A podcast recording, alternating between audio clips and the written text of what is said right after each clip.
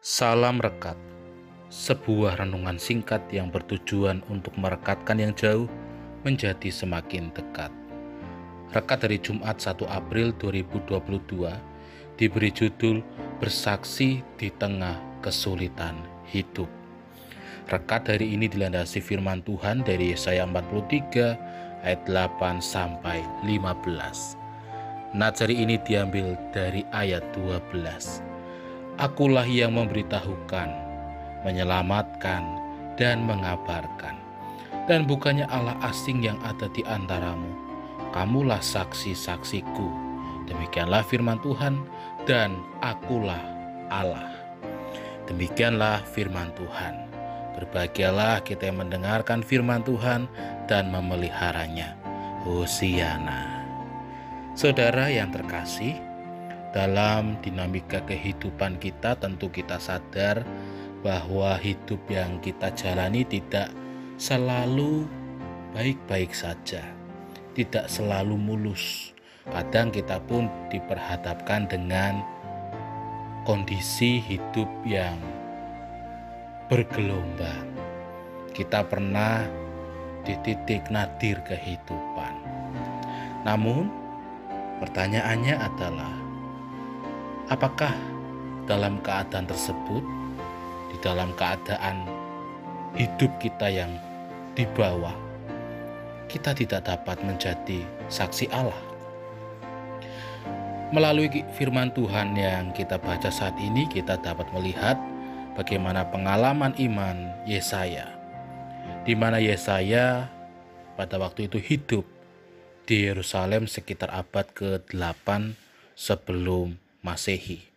Kalau kita ingat bahwa nama Yesaya itu diambil dari bahasa Ibrani dari kata Yesayahu yang artinya adalah Tuhan penyelamat. Pada waktu itu umat Israel berada dalam kondisi yang terpuruk. Bahkan hidup yang mereka jalani tanpa adanya pengharapan. Namun dalam kondisi tersebut Nabi Yesaya hadir dengan memberitakan kabar baik kepada mereka bahwa sebentar lagi Tuhan akan menjadi penyelamat mereka. Tuhan akan membebaskan umat pilihannya dan akan membawa mereka kembali ke Yerusalem untuk dapat memulai kehidupan yang baru. Oleh karena berita sukacita itu, maka diharapkan umat Israel dapat bangkit dari keterpurukan yang mereka alami dan juga menjadi saksi-saksi Tuhan. Dan melalui peristiwa ini, hal yang penting yang harus dipersaksikan oleh umat Israel adalah Tuhan yang mereka sembah, yang mereka puja, adalah satu-satunya Allah yang berkuasa atas kehidupan yang mereka jalani.